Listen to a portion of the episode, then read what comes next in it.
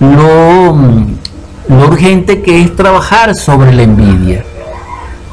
La envidia también nos ataca de, a través de las representaciones mentales, porque como él es el tiempo, tal vez en alguna existencia hemos desarrollado el yo de la envidia, que puede ser que lo tengamos muy activo o poco activo, pero lo tenemos. Lo importante es que cuando una persona critica a un envidioso, es porque él también es envidioso. Entonces en ese caso necesita trabajar sobre sí a nivel de la inconsciencia, de la subconsciencia o de la infraconsciencia. Estos son trabajos mayores, pero pueden ser realizados el que esté en ese nivel. Ahora, también existen caracterizaciones muy específicas de personas que son envidiosas como tal porque tiene mucha fuerza ese agregado. Pero esa fuerza deviene básicamente de la personalidad que desarrolló, que desarrolló ese ser en esta existencia de cómo se educó y del ego que retorna. Entonces hay que trabajar todos esos elementos. Esta información es básica. Ahora bien, fuera de la psicología, tenemos las palabras de Proverbio 23:17. No tenga tu corazón envidia de los pecadores, antes persevera en el temor del Señor esto es maravilloso porque el templo del corazón, que está simbolizado por el amor, por la paz, por la sabiduría, que está simbolizado por el sol iluminando todo, y la vida que, que, fluye y palpita por esa luz y por ese amor, debe estar libre de envidia. Porque como deseo tiene fundamento emoción, es decir, fuerza tergiversada del fuego. que es el ego? que es el deseo? FOAT negativo cristalizado.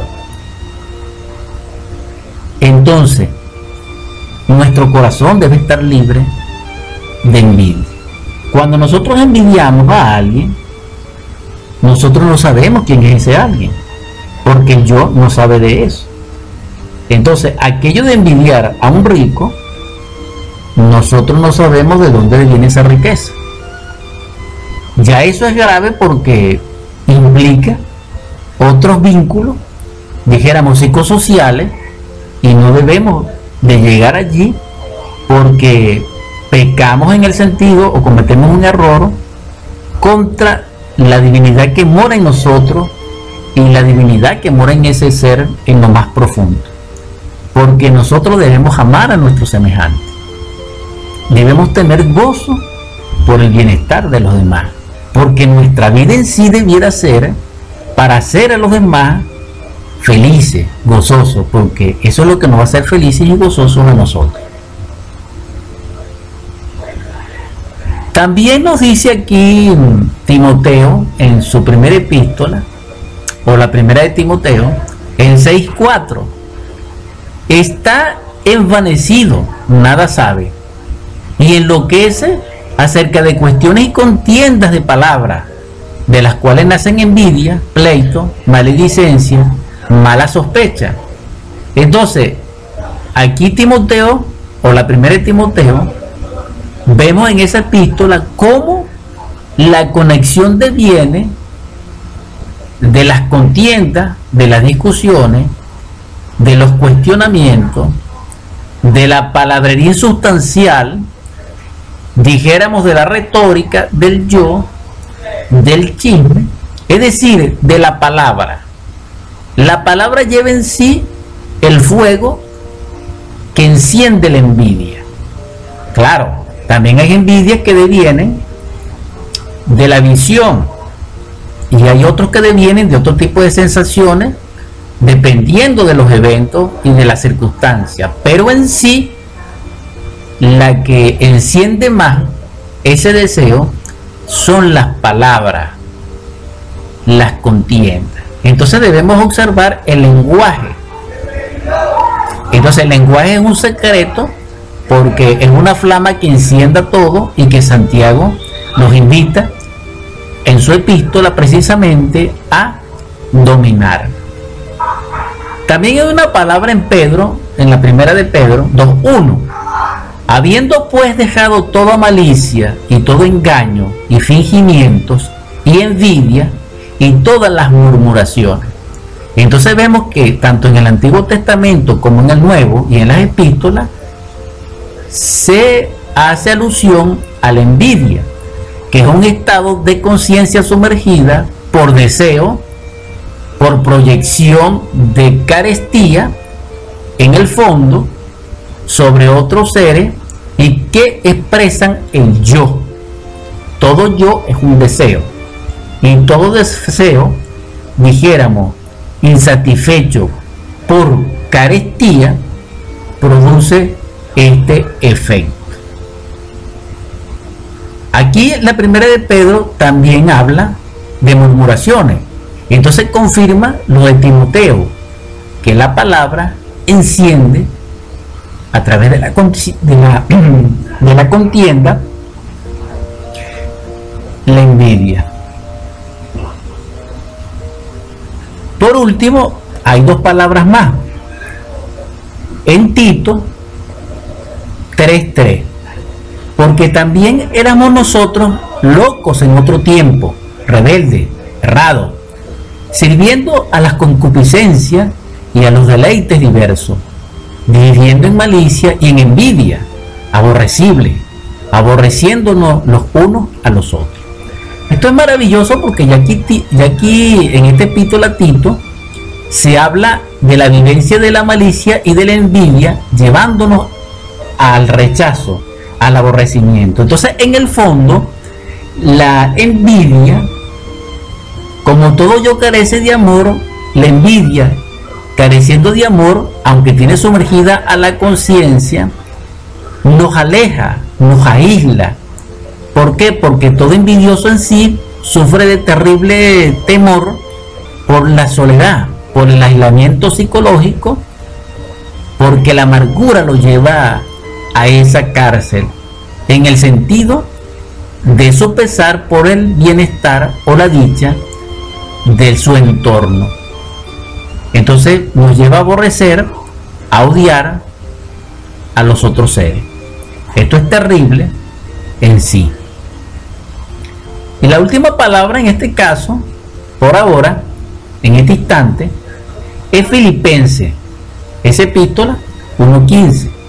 Y algunos a la verdad prediquen al Cristo por envidia y porfía, mas otros también por buena voluntad. Esto es algo extraordinario, porque aquí en esta epístola a los filipenses 1.15 podemos apreciar que mm,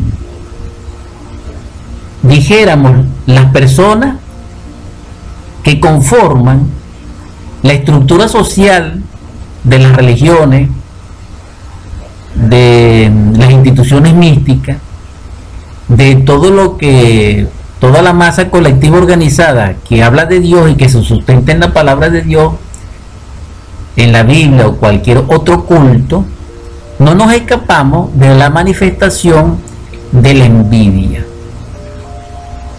Entonces nosotros debemos estudiar este aspecto porque se relaciona con la mala voluntad o la expresión de la envidia a través de la mala voluntad o de la envidia, en otras palabras, a través, dijéramos, de lo causativo. Y es interesante porque están hablando de predicar la palabra. Entonces, todo predicador en esta exhortación, obviamente incluido yo, debemos trabajar sobre el yo de la envidia.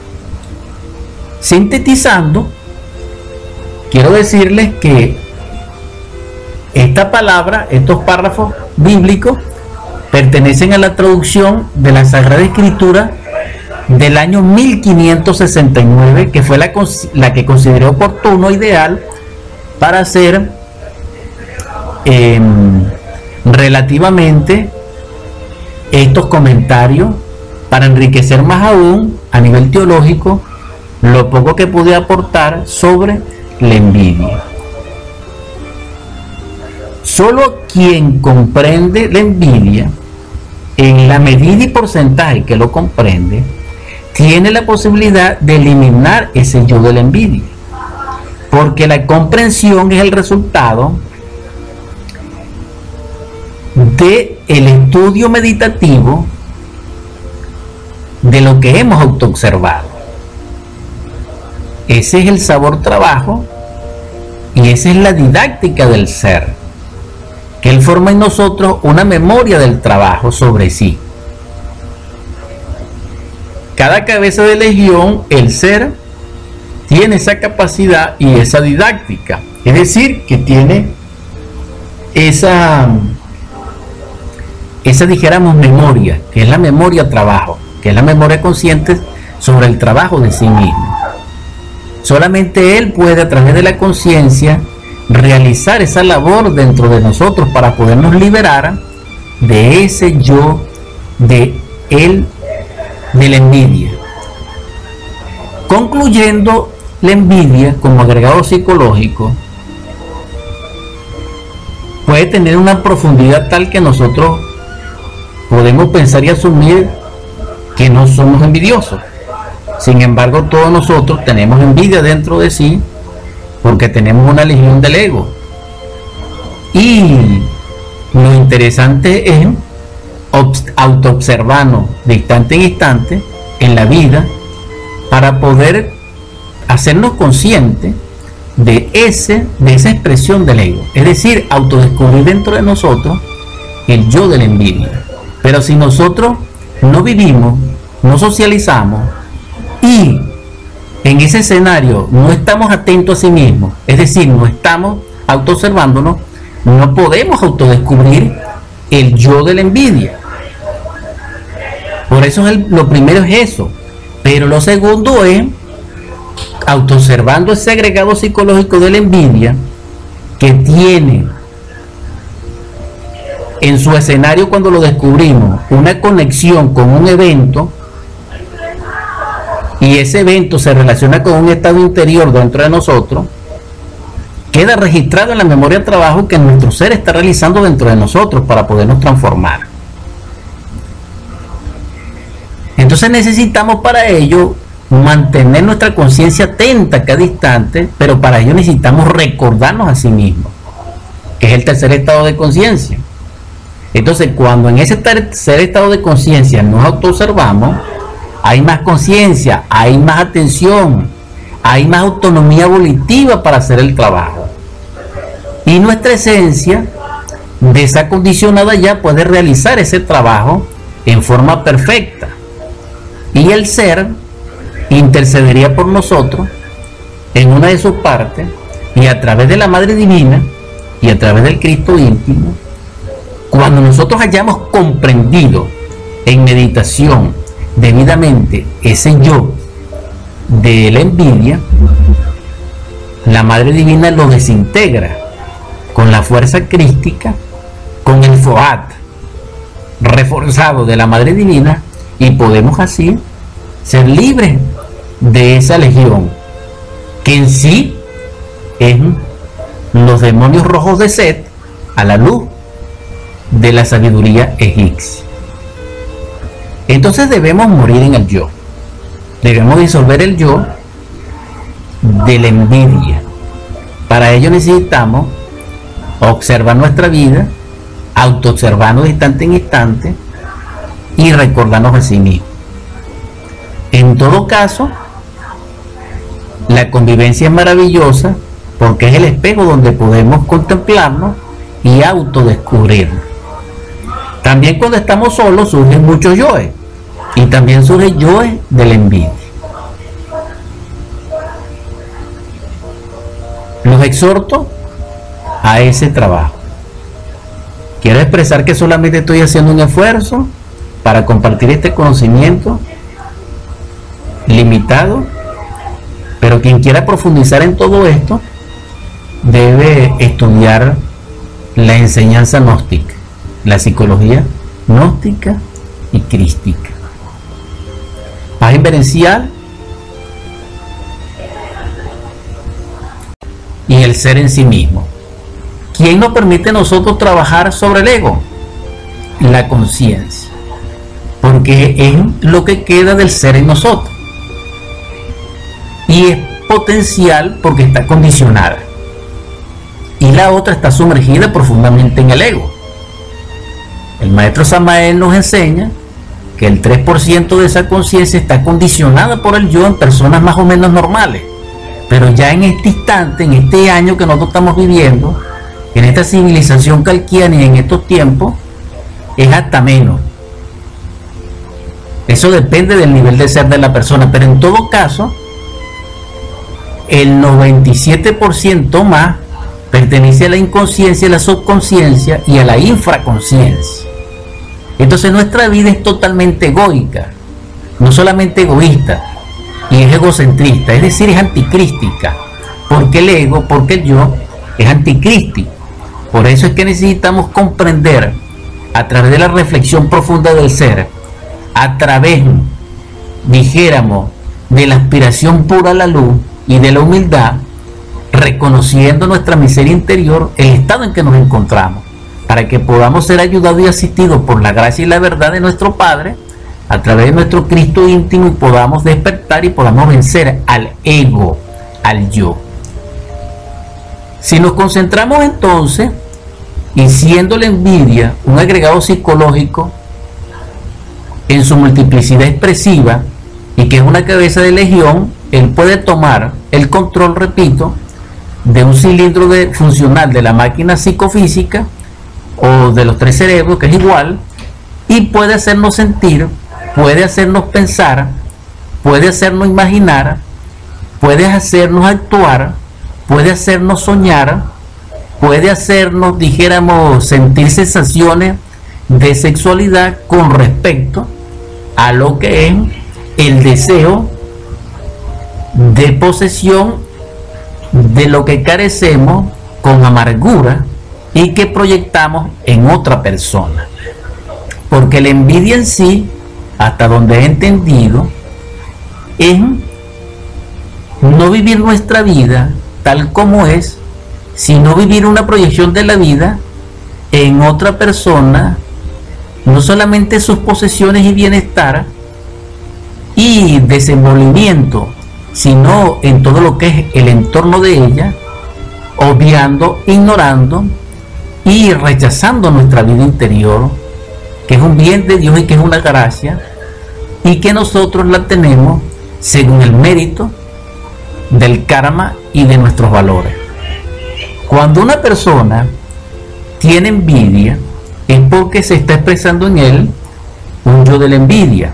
Y ese yo de la envidia tiene un contenido mental, tiene un contenido de deseo, tiene un contenido energético, tiene un contenido causativo y tiene un contenido multidimensional que en el fondo y en síntesis es el fuego del deseo inverso de la conciencia expresada en alguna oportunidad en un caos, en un limbo, en un vacuo que le produce desdicha cuando ve que se expresa el bienestar, la virtud, la gracia de Dios, la prosperidad en otra persona. Y esto es algo interesante, porque cada uno de nosotros tiene, por voluntad de Dios, no solamente lo que se merece, sino que tiene en su misericordia la posibilidad infinita de la riqueza y del todo como don. Lo que nosotros debemos tener es humildad, pero el yo de la envidia, ignora esto y produce cuando contempla, cuando es testigo, cuando se entera del bienestar ajeno, se produce el sufrimiento en ese yo que lo transmite a la persona, produciéndole un desequilibrio energético, un desequilibrio hormonal que se traduce como amargura, como sosiego, como obsesión y que se puede relacionar o se puede coordinar con otro agrego psicológico en forma mecánica, no inteligente, produciendo ira, produciendo deseo de sufrimiento y pesar, haciéndole daño al cuerpo y a la máquina humana, muy especialmente en los cilindros donde se está expresando, produciendo posteriormente una patología, una enfermedad. La amargura que produce la envidia es opuesto a la felicidad que produce la conciencia cuando contempla la dicha de otro ser. Eso es diferente y es lo opuesto. Porque la conciencia es amor y es luz. Y el amor realmente se, dijéramos la palabra, tal vez no es la correcta, se goza en sí mismo. Es decir, se revaloriza y se goza en sí mismo cuando ve el gozo en otra persona de la conciencia. Esta empatía es maravillosa, pero el envidioso no es empático. El envidioso no es ecotímico.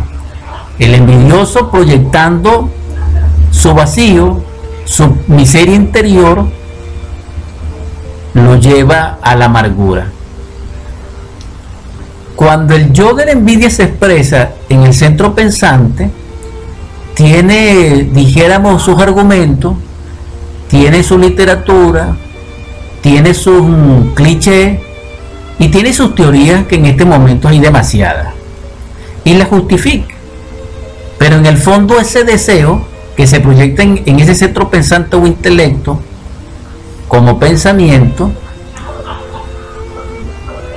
le altera el funcionamiento de ese cilindro utilizando energía que pertenece a otro cilindro, dañando parte de la sensibilidad psíquica de ese cilindro, obsesionándolo y llevándolo a errores nefastos que si no se trabaja sobre sí mismo, repito, terminan desgraciándonos la vida. Porque el castigo del envidioso es que nunca tendrá felicidad ni dicha.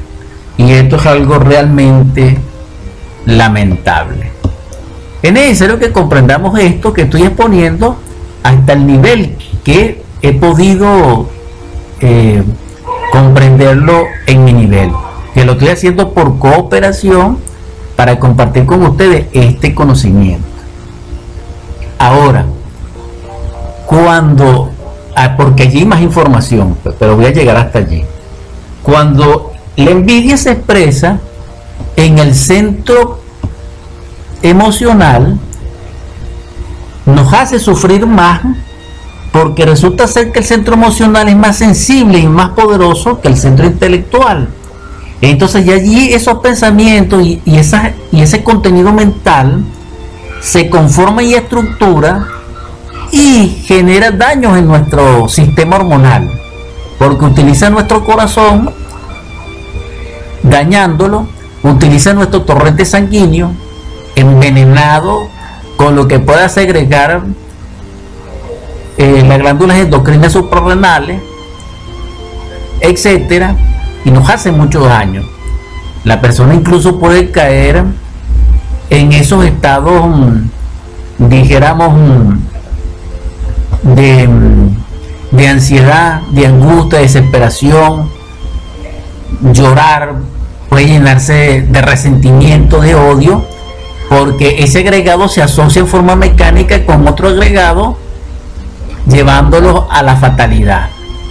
Entonces muy, es muy importante realmente considerar el estudio de este agregado psicológico en la persona que lo tenga, porque todos lo tenemos, pero en la persona que se le manifieste. Porque el trabajo sobre sí mismo no es un trabajo, dijéramos, que lo decidamos nosotros de capricho, no. Sino que el ser, en su didáctica y en su dialéctica, se encarga de eso. Porque el yo no puede trabajar al yo. El ser a través de la conciencia sí puede trabajar sobre sí mismo y por eso hay que despertar. Comenzamos con la autoobservación y necesitamos más recursos, pero como esta respuesta es elemental, estoy haciendo el esfuerzo. Entonces en el campo emocional es muy difícil cuando somos atacados por la envidia. Ahora, la envidia tiene muchos rostros. Cuando ella toma el centro instintivo motor y sexual, ella se refina.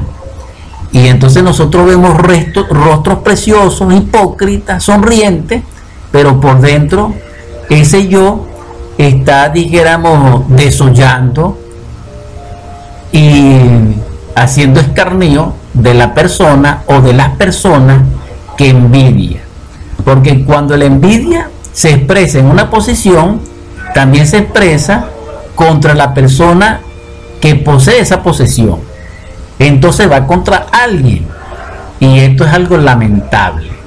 Es decir, que en este caso, la persona envidiosa no nos muestra ese rostro porque tiene el rostro adentro de la envidia.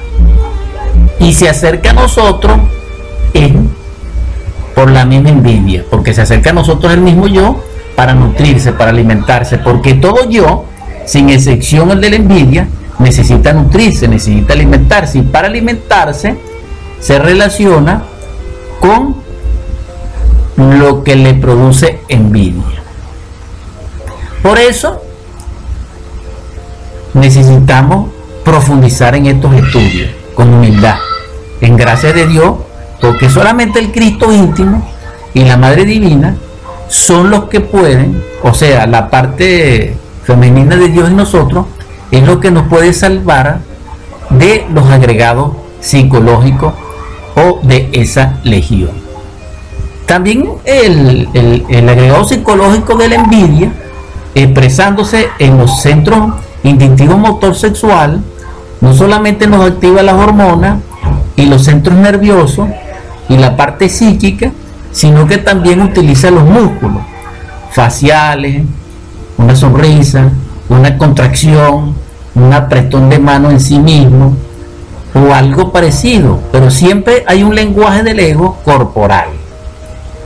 Esto es terrible porque la envidia se puede activar por una asociación mecánica, porque escuchó, porque vio, porque se informó, es decir, la lectura, la visión de los medios de comunicación, de las redes, etc. Entonces, el resorte secreto de la economía, del más, de esta raza perversa que somos nosotros, que dijo el Cristo, generación de víboras hoy, nosotros que somos del Kali Yuga, que estamos en el final del final de la raza aria y que somos como dicen los orientales, calquianos, porque tenemos una personalidad irreverente y respetuosa, que ignora que ignora, autosuficiente, em, eh, temeraria, y aparte de eso, sin respeto, nosotros, con esas caracterizaciones en estos tiempos, no somos ajenos a la expresión del yo de la envidia. Entonces, la envidia, todo lo envidia porque es un deseo insatisfecho. ¿Qué busca la envidia sí? En sí, la destrucción de lo que envidia. Porque no quiere ver ojos bonitos en caras ajenas. Por eso no es conveniente y por eso es prudente no hablar lo que no se debe hablar. Porque alguien que esté cultivando una virtud habla de ello y los envidiosos se la anulan con la emanación de fasta de sus agregados psicológicos de la envidia y le quitan esa capacidad. Por eso existe el mal de ojo, por eso existen los ataques psíquicos, por eso existen las psicopatías, etcétera, etcétera. Es decir, la causa causaron el motor de esta civilización social en su economía, en su dinamismo, tiene como fundamento la envidia y la codicia. Y eso lo sabe la gente que conoce psicología y publicidad. Debemos estar atentos de todo esto porque la ciencia materialista, que es el anticristo, se nutre de todos estos elementos. Entonces es importante comprender lo paz inmerencial. En esta noche quiero compartir con la audiencia del programa radial Superando Nuestros Límites desde Barquisimeto, Estado Lara, Venezuela, muy especialmente respondiendo a una inquietud de un amigo que no conozco, pero es parte de la audiencia, que vive en Duaca, en la cercanía de Barquisimeto, y hace aproximadamente un mes, entre el 12 y el 14 de diciembre, no recuerdo bien, del año anterior, que ha fenecido, que ha pasado, me preguntó sobre la envidia vía WhatsApp. En ese instante no le respondí porque estaba afectado de salud. Y en estos momentos hago el esfuerzo en gozo, en dicha, agradeciéndole que pueda poder compartir este conocimiento. Ciertamente, dentro de la psicología crística, dentro de la psicología gnóstica, muy diferente de la psicología oficialista, oficial, catedrática, universitaria, convencional, materialista, hay una diferenciación muy grande desde el punto de vista de conceptualización y definición de los objetivos y subjetivos. Para nosotros, mm, lo que estudiamos la enseñanza crística, objetivo es lo permanente, el ser, la conciencia, la luz, la virtud, etc. Lo subjetivo es lo transitorio, lo material, lo temporal, el yo, los deseos y las vivencias de él, etc. Hecha esa diferenciación, está claro que el ser no es el yo.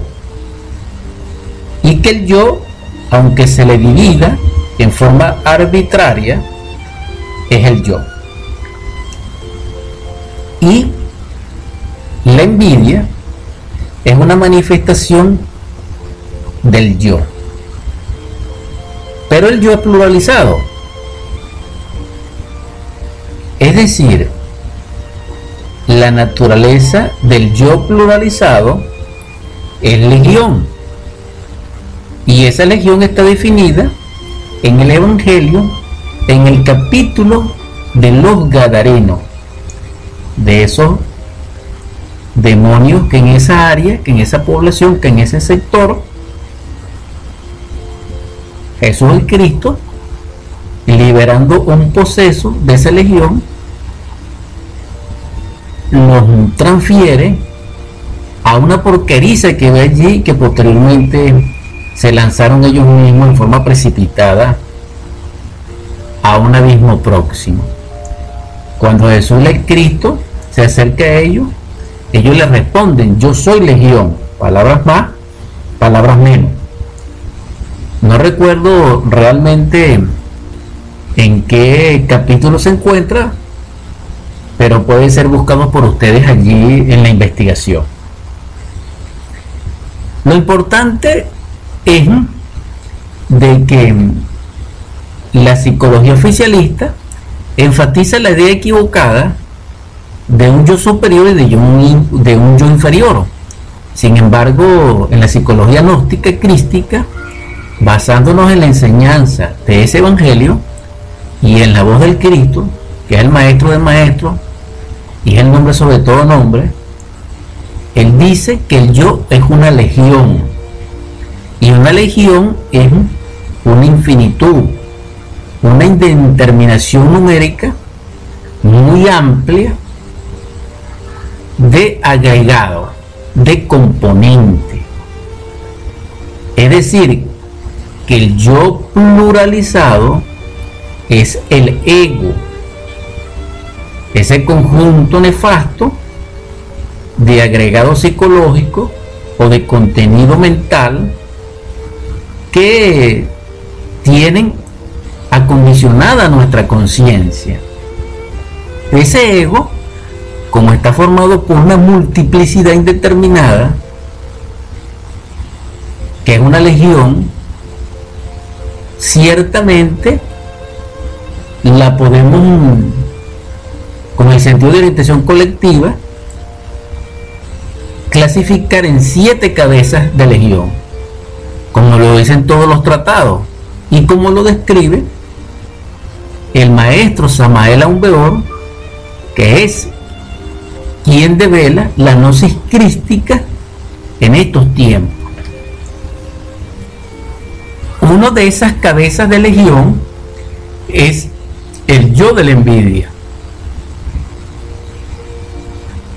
Toda expresión de envidia emana de un yo de la envidia. Es decir, que un yo de la envidia pertenece a la cabeza de legión de la envidia. Ellos en sí, como entes psicológicos, como entes mentales y psíquicos, volitivos, se apoderan en nuestro interior de, de ciertos centros psicofisiológicos y se expresan por nosotros y nosotros identificados con ellos en nuestro sueño profundo letárgico de la conciencia sentimos y pensamos y actuamos como si fuéramos ellos. Y por eso cometemos tantos errores.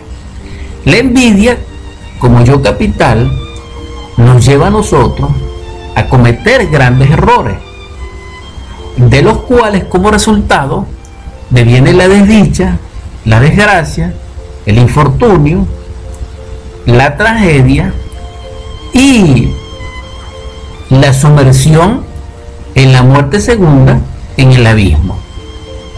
Porque él como cabeza de legión nos lleva obviamente a la muerte segunda en el Seol, en el Seol, en el Hades o en las infradimensiones de la naturaleza. ¿Podemos liberarnos de eso y de Él? Sí. Esa fue la enseñanza del Cristo cuando nos dice, niégate a ti mismo, que es la misma enseñanza documentada miles de años antes que el Cristo Jesús, porque de Yeshua en Pandirá me refiero como alma humana, porque el Cristo es muy atemporal y cuando, igual que Yeshua, pero estoy hablando diferenciando el bodhisattva o la, el alma humana de él, o lo que nosotros conocemos como el cuerpo físico, la personalidad y la expresión de su alma, de lo que es en sí el Cristo como energía cósmica, como logos. Ese logo, ese Cristo cósmico se expresó antes de Jesús, que es nuestro libertador, que es nuestro redentor, y que es el amor, la perfección, y el nombre sobre todo nombre, del cual doy testimonio y soy testigo, se expresó en la voz del Buda. Y las enseñanzas budistas, ortodoxas, esa enseñanza pura, exigente, nos enseña de la pluralidad del yo. Ellos hablan de la aniquilación del yo. Ellos hablan del nirvana, del paranirvana y del maha paranirvana, que son estados superlativos de felicidad y de éxtasis que puede ser experimentado solo por la conciencia superlativa del ser despierta en contacto y copartícipe del Dios, pero no de el ego. Es decir, el éxtasis místico, el satori, el nirvana en estado de budeidad, que no es más que ese estado extraordinario de liberación de la conciencia siendo partícipe de Dios, experimentando la verdad, repito, por eso el que experimenta la verdad se hace libre en el espíritu de la verdad y de la libertad, porque experimenta en sí y es copartícipe de Dios. Esa grandeza sucede en la conciencia. Fuera del ego, del yo, especialmente de la envidia. Porque todo agregado psicológico, que en este caso nos referimos específicamente a la envidia, embotella la conciencia, la encarcela, la cautiva, la somete, la subyuga, la oprime. Y nosotros, en sí como esencia, sufrimos toda esa expresión, toda esa calamidad, toda esa desgracia. Por eso sufrimos tanto y por eso somos víctimas de sí mismos, de los demás y de la naturaleza en su mecanicidad. Somos criaturas mecánicas, somos criaturas mm, desde el punto de vista psicológico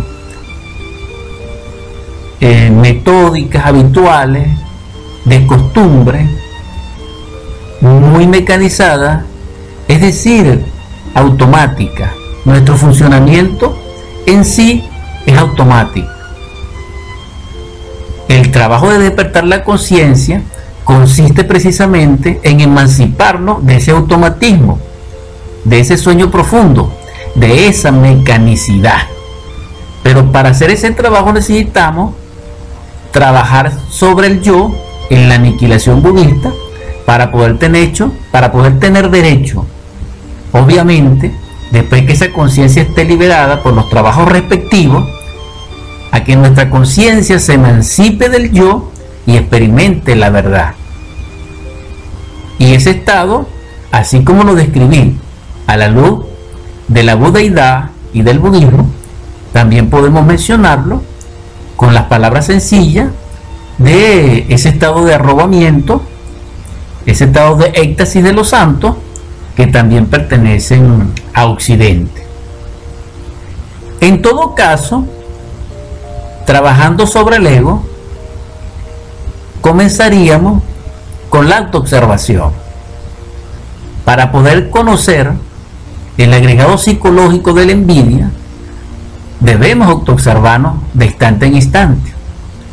La autoobservación nos va a permitir contemplar, accesar, ser testigo y protagonista al mismo tiempo, dijéramos, de la actividad perniciosa dentro de nosotros, del yo de mm, la envidia, porque ese yo toma para sí los centros funcionales de la máquina humana como el centro pensante, como el centro emocional y como el centro instintivo motor sexual.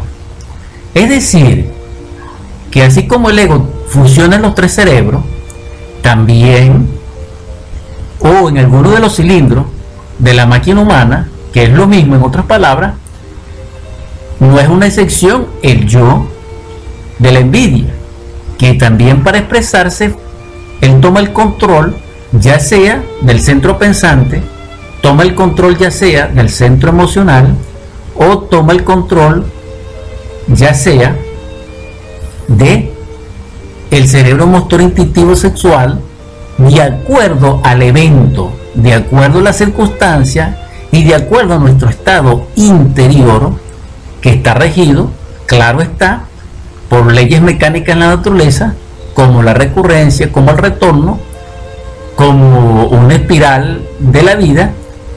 Y bajo esas tres leyes es que este yo se expresa. Es decir, el yo que nosotros tenemos y que se expresa en nosotros en un instante determinado, ese instante determinado está encadenado o se corresponde con esas leyes. Nosotros somos lo que fuimos y seremos lo que somos y lo que fuimos. Porque el yo es del tiempo y el ser es atemporal. Quien quiera ser libre, destruyendo el ego, destruye el tiempo y se vuelve permanente y atemporal porque encarna su ser. Y eso se logra a través de la conciencia porque la conciencia es inmanente al ser. Porque el ser contiene en sí mismo unos atributos absolutos. Es decir, una inherencia, una intrinsecalidad como propiedad que son la felicidad del ser, la conciencia del ser y el ser en sí mismo.